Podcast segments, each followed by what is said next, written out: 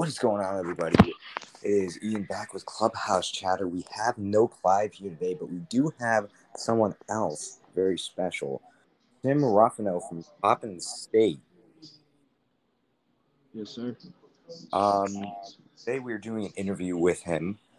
And um, fun fact about Tim, he actually pitches with one hand and he does it very well too.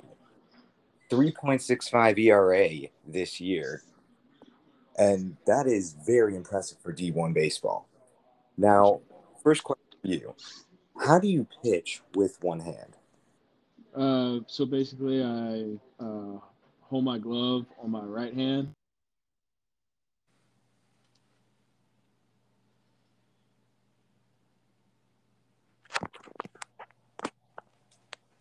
think we might have lost him there.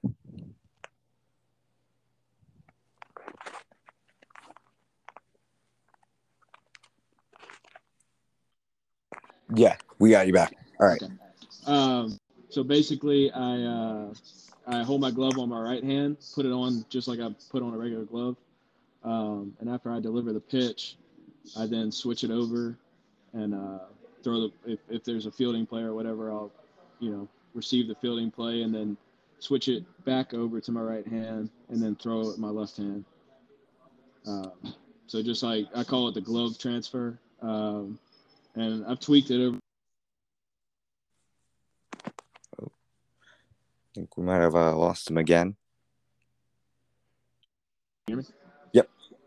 Um, I throw, or I used to put uh, one of my digits on my right hand um, through the webbing of the glove and hold it. Uh, but now I, I just put it on like a regular glove and then switch it over whenever um, whenever I need to throw the ball to a different base or whatever.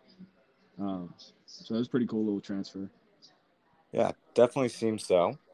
Um, is it a lot harder to field with one hand than if you had two? Oh, 100%. Um, especially like when you're locked in on the mound. Um, I had a couple situations this year where I was so locked into the pitch that I was throwing that uh, when somebody put a bunt down or, or hit it back at me, I didn't have my glove switched over to my left hand immediately. So I would have to either barehand it or try to knock it down. Um, and I mean, over the years, I practiced on that in practice just for those particular situations, you know. And uh, I've gotten better at it over the years. Um, and I mean, that's why even though even though I do have one hand, that's why a lot of teams don't bunt on me because they know I can field my position. It's not a it's not a disadvantage. You know what I mean? Yeah. Um, and a lot of the teams in conference know that too, so that's why they don't bunt because I, I, and it also like fires me up a little bit when they do that. So they definitely don't want to, you know, bunt and then me make a good play and me get fired up and get really locked in. You know what I mean? Um, yeah. Because then that just defeats the whole purpose of trying to, you know, bunt the ball and get on base and cause some chaos because usually I feel my position pretty well. Um, so yeah. Um, so we looked up. You are a pitcher, but we don't know what your role was on the team because you started some games. You also came in yeah. for relief in some efforts. Mm-hmm. So what's um, your role?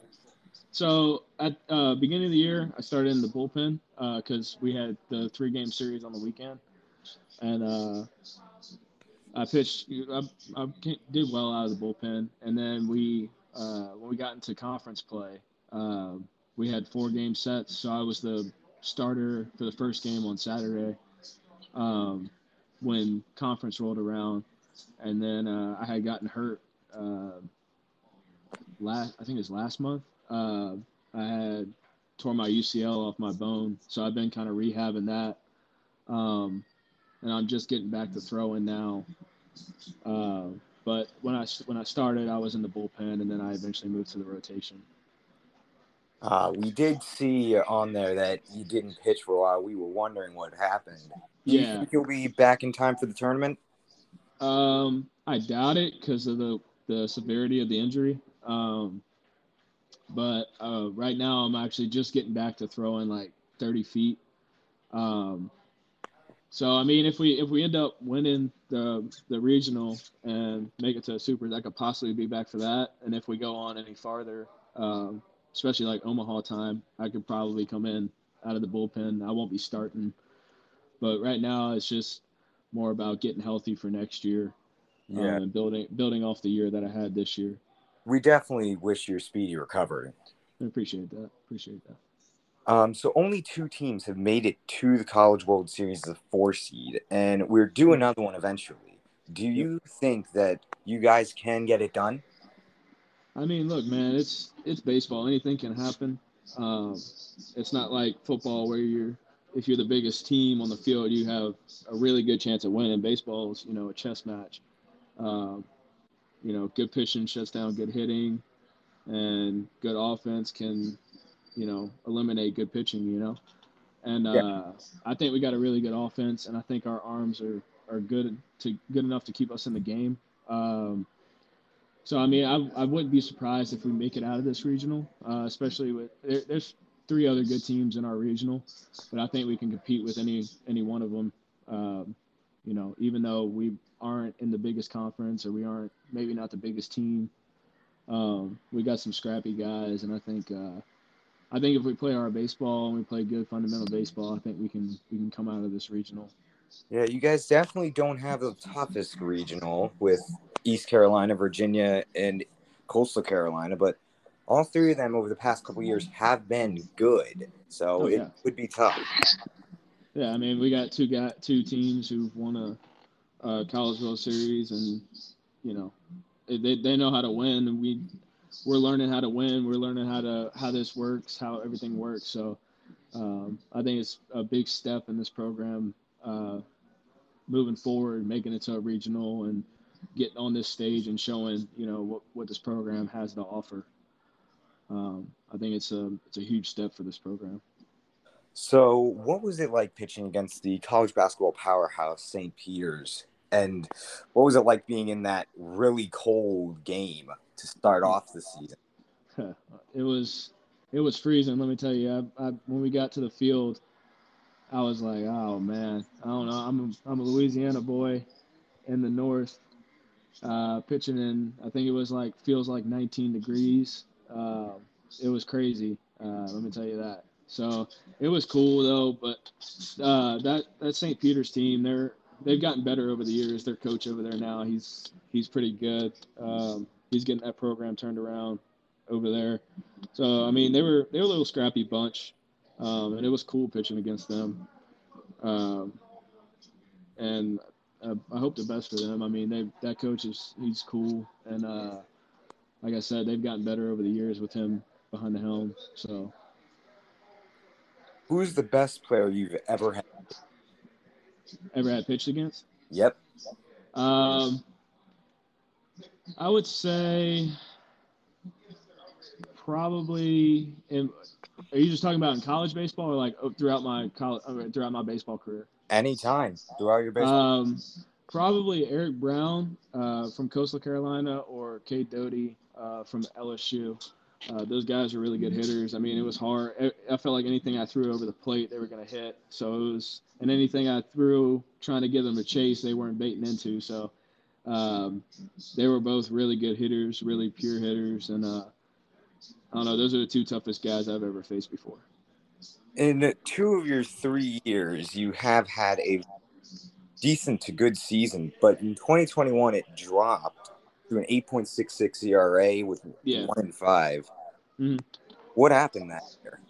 Um, we just we were young. That team was very young, so uh, you know, we were still trying to figure it out. And coming off a COVID season, I really didn't have that full experience. So technically, that was still like my freshman year, and we were all like our whole staff basically was either fresh or freshman, true freshman, or uh, COVID freshman. So we were all trying to figure ourselves out. You know what I mean? And Yeah. when you get on when you get on the college stage, you got to figure out what, what type of player you are, what type of pitcher. Um, especially as a freshman, you go through the ups and downs of like good starts, bad starts, good outings, bad outings. So you gotta you gotta learn how to handle that. You gotta learn how to how to turn the page because it's different from high school. You're facing in high school, it's usually one through four is your best hitters, and then five through nine, you you get what you get. You know what I mean? And then college, one through nine is usually really good hitters. So you got to figure out how to how to attack those guys. Um, and I mean, we got a new pitching coach in this year, and he's really uh, accelerated the pitching staff um, big time, and uh, I think everybody has taken a step forward in their game, especially building off of all of our freshman years and uh, you know learning the mindset, maturing, learning how to pitch to guys. Um, learning how to bounce back from bad outings or how, how to how to damage control an inning you may you may do bad or you may not have your best stuff. Um, especially as a starter you're not going to have your best stuff every outing you know? So learning how to get outs with with you know your okay stuff is a huge part of, of pitching. Because um, you can't go out there every time expecting to have your best stuff. So you just got to learn you got to know that day what you what you got, what you can land in the zone, and you got to know how to get outs with those pitches. So just learning that um, throughout this fall, this spring, this season, uh, it's really accelerated my game personally. Um, I've become a better pitcher, a more mature pitcher, and you know I'm I'm not a big strikeout guy. I'm a pitch to contact, um, and so learning learning that, knowing that, um, it's helped me you know, understand how I can get outs at the Division One level, uh, how to attack, you know, maybe a lineup's best hitter, um, and and knowing what pitch to throw to what batter um, has really helped me this year. You know, uh, have a big turnaround um, from last year. Uh, next question: Do you know who Jim Abbott is? Yep. Okay. For all of our listeners from home that may not know, he is a pitcher that pitched in the MLB for 10 seasons and he threw a no hitter. He also had one hand like Tim does. Mm-hmm. What got you into baseball and what has been your inspiration since? Uh, so, when I was a kid, my parents used to um, read me a book about Jim Abbott and show me like pictures and everything um, of him playing uh, and show me videos and all kinds of stuff. And I mean, I was young, so I didn't really understand, you know, what uh, what having one hand was, and you know how to deal with that, you know. And I, I never fully accepted it at a young age, you know. Um, so just understanding that uh, my disability isn't going to hold me back, and, and understanding that I can do things um, that other you know normal people with two hands could do uh, really motivated me to want to be you know the best uh, one-handed pitcher out there to, and also to show everybody that you know a disability doesn't hold some a person back uh, it only strengthens who they are as a person you know what i mean yeah um, so just knowing that learning that and using that as a uh, as a motivation factor really helped me in my game throughout you know, younger ball, uh, high school, and now college. You know, because I got to put the extra work in. Uh, my my uh, saying was always, uh, everybody else has two hands, so that means I got to put twice the work in uh, to make sure, you know, I keep up with everybody. Um, so that's why you know always have to put in the extra work, extra time um, to make sure I'm the best you know pitcher I can be uh, at whatever level I may be. Um, and so just using that motivation throughout my career has helped me get to get me where I am right now. Yeah. How hard was it at first trying to switch the glove while playing? Uh, it was it was pretty tough, but I mean, to be honest, like my dad tried helping me. My dad tried showing me like the way Jim Abbott did it and everything.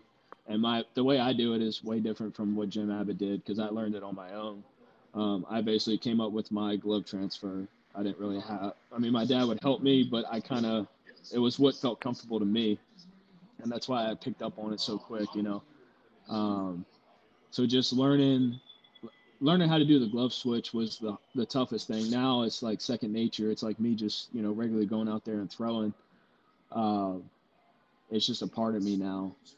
Uh, so just back when I was a, a, kid, learning that glove transfer was the biggest thing, uh, biggest factor into my playing uh, of baseball. So once I learned that, the game just accelerated after that.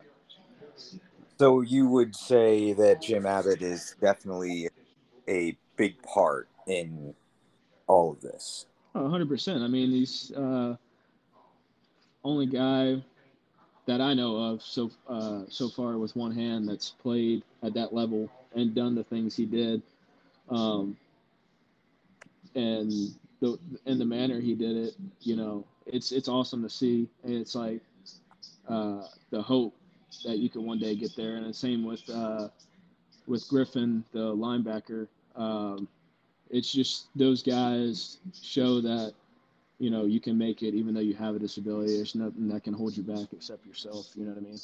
Yeah. Um, so I mean, just just knowing that, learning that, uh, it just helped helped me personally, and that's what I you know tell everybody else who who asks me about that, like uh, about with you know guys with two hands asking me about how it is with one hand. Uh, I just tell them like, dude, it just makes me makes me work harder, you know. Like, if I had two hands right now, I don't know what kind of work work ethic I would have or who, what kind of person I would be, but I know ha- having one hand has helped me uh, throughout my my career and my life uh, be the person that I am today. You know what I mean? Yeah. How uh, have you ever been heckled at a game? Uh, repeat that question for me. Have you ever been heckled at a game like the opponent fans are just trying to get at you and get under your skin? Yeah, there's been there's been times, um, especially when I was younger uh, at the rec park. Uh, there would be people who would question why I was out there. Um, there were coaches that would coach travel teams. Um, I would act. I mean, at the park, I was uh, more. I was more advanced player. Um, I when I tried out for the first time, I think I was two years like uh, two years ahead of the the ball that I've tried out for. You know what I mean? Yeah. Um, so, you know, I was one of the better players at the park, and I remember uh, pitch, and uh, I wanted to play travel ball, and they had a team in the area that just started uh, that I wanted to join, and uh, we were facing the coach that was coaching that team at the rec park, and I remember asking him like, uh, "Can I can I join your travel team? Like, how would how would I go about joining your travel team?" Um, and me at eight years old, you know, we, I was hoping for a good response, and instead he was like, "No, you can't play on my travel team. Um, you're not good enough." And you know, you, knowing that, I, I use that as motivation throughout my my playing career um, to show that I was good enough back when I was that age, and that you know, me having one hand shouldn't have played a factor into that decision. Yeah. Um, and I mean, ever since then, I've I've used that as one of my motivations. So, another question: How did the one hand? Were you born with it, or Yeah, so I was I was born with it. It's called amniotic band syndrome. Uh, it's where the amniotic bands in the womb. Uh, they, so while during the development stage, uh, the amniotic bands wrapped around my fingers, cutting off the circulation uh, during the growth. So basically, it stopped the growing in my hand. Um, uh, so that's that's how it uh, that's how it happened. ah? Now, if you could play for one MLB team, which one would you play for? Uh, I don't really care about like playing for a particular MLB team.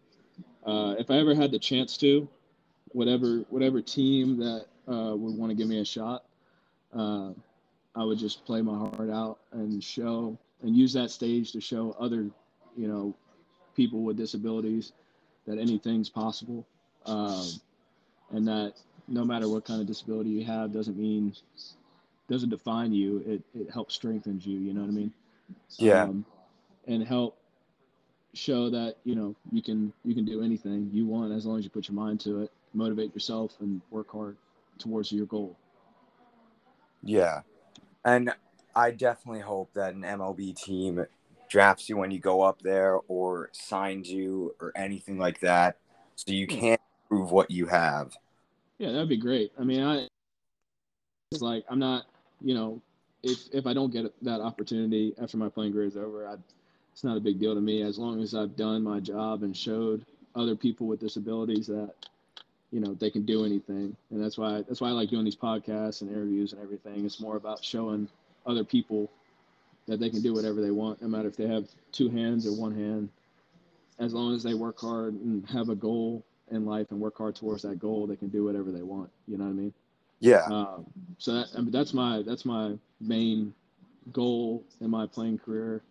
At uh, and that's what when I when I was in high school going to schools and to to play at, that was one of my factors into everything was whatever wherever school I ended up, whatever kind of you know TV time we had or you know whatever whatever we had, I was going to use it towards uh, showing other people with disabilities that they can do what they want and uh, hopefully inspire some people uh, to to work hard and know that there's an opportunity out there for everybody. You know. I mean? And ladies and gentlemen, that was the final question. Thank you once again, Tim, for doing this. There's no problem at all. I appreciate I appreciate you putting me on the podcast. Hey, it's our pleasure. Uh, ladies and gentlemen, that'll do it for this episode. We hope you enjoyed, and we will see you all in the next one.